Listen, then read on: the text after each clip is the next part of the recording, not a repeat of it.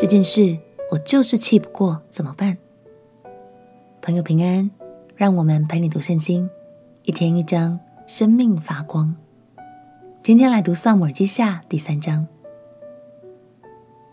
上一章我们提到了扫罗阵营与大卫阵营的征战，其中扫罗阵营的元帅亚尼尔就是一个很关键的人物。亚尼尔曾经效忠于扫罗，他非常有军事才能。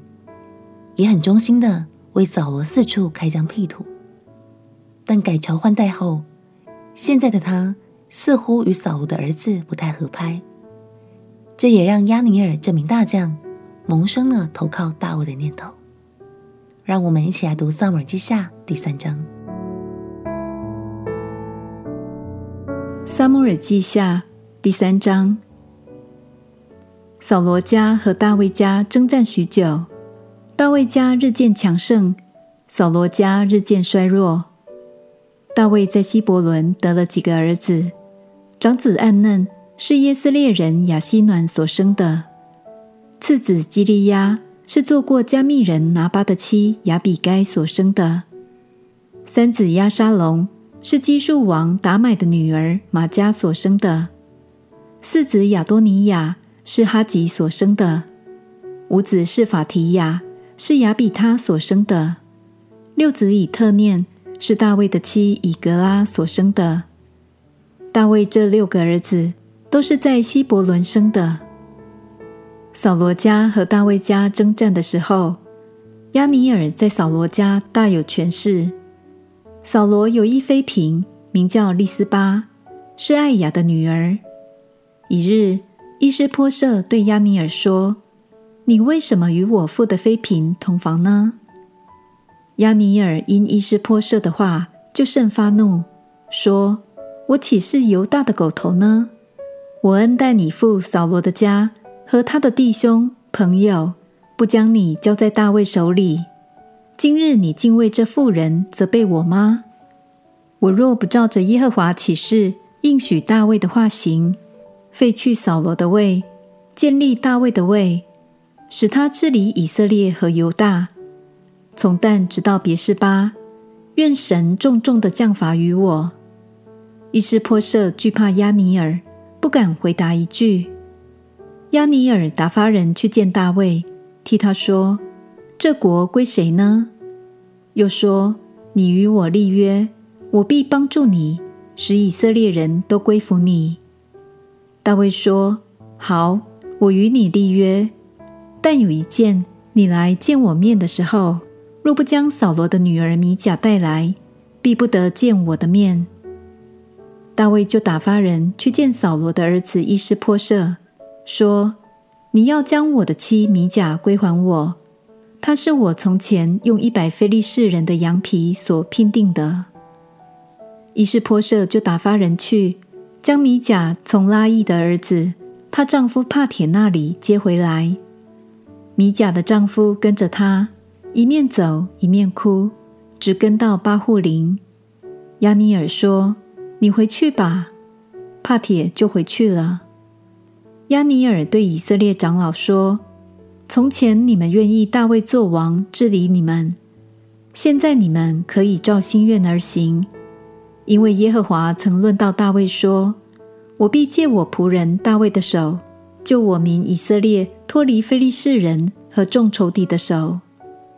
押尼尔也用这话说给便雅悯人听，又到希伯伦，将以色列人和便雅悯全家一切所喜悦的事说给大卫听。押尼尔带着二十个人来到希伯伦见大卫，大卫就为押尼尔和他带来的人设摆筵席。押尼尔对大卫说。我要起身去招聚以色列众人来见我主我王，与你立约，你就可以照着心愿做王。于是大卫送押尼尔去，押尼尔就平平安安的去了。约押和大卫的仆人攻击敌军，带回许多的掠物。那时押尼尔不在希伯伦大卫那里，因大卫已经送他去，他也平平安安的去了。约押和跟随他的全军到了，就有人告诉约押说：“尼尔的儿子亚尼尔来见王，王送他去，他也平平安安的去了。约押去见王说：“你这是做什么呢？亚尼尔来见你，你为何送他去，他就踪影不见了呢？你当晓得，尼尔的儿子亚尼尔来是要宽宏你，要知道你的出入和你一切所行的事。”约押从大卫那里出来，就打发人去追赶押尼尔，在西拉井追上他，将他带回来。大卫却不知道。亚尼尔回到希伯伦，约押领他到城门的瓮洞，假作要与他说机密话，就在那里刺透他的肚腹，他便死了。这是报杀他兄弟亚撒黑的仇。大卫听见了，就说。流尼尔的儿子亚尼尔的血，这罪在耶和华面前必永不归我和我的国。愿流他血的罪归到约押头上和他父的全家。又愿约押家不断有患漏症的、长大麻风的、架拐而行的、被刀杀死的、缺乏饮食的。约押和他兄弟亚比筛杀了亚尼尔，是因亚尼尔在基遍征战的时候。杀了他们的兄弟亚撒黑。大卫吩咐约押和跟随他的众人说：“你们当撕裂衣服，腰束麻布，在亚尼尔关前哀哭。”大卫王也跟在关后。他们将亚尼尔葬在希伯伦。王在亚尼尔的墓旁放声而哭，众民也都哭了。王为亚尼尔举哀，说：“亚尼尔何竟像愚顽人死呢？”你手未曾捆绑，脚未曾锁住，你死如人死在罪孽之辈手下一样。于是众民又为押尼尔哀哭。日头未落的时候，众民来劝大卫吃饭，但大卫起誓说：“我若在日头未落以前吃饭，或吃别物，愿神重重的降罚于我。”众民知道了，就都喜悦。凡王所行的，众民无不喜悦。那日，以色列众民才知道沙尼尔的儿子亚尼尔，并非出于王意。王对臣仆说：“你们岂不知今日以色列人中死了一个做元帅的大丈夫吗？我虽然受高为王，今日还是软弱。这喜鲁雅的两个儿子比我刚强。”愿耶和华照着恶人所行的恶报应他。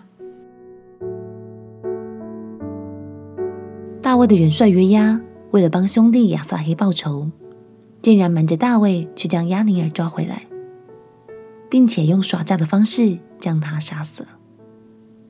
其实押尼珥当初就曾劝年轻气盛的亚撒黑快收手，只可惜最终仍无法避免伤亡。亲爱的朋友。虽然有时候错并不全在他人身上，但我们就是会气不过。这个气不过，就很可能导致我们意气用事，最后让事情变得更糟、更难以解决了。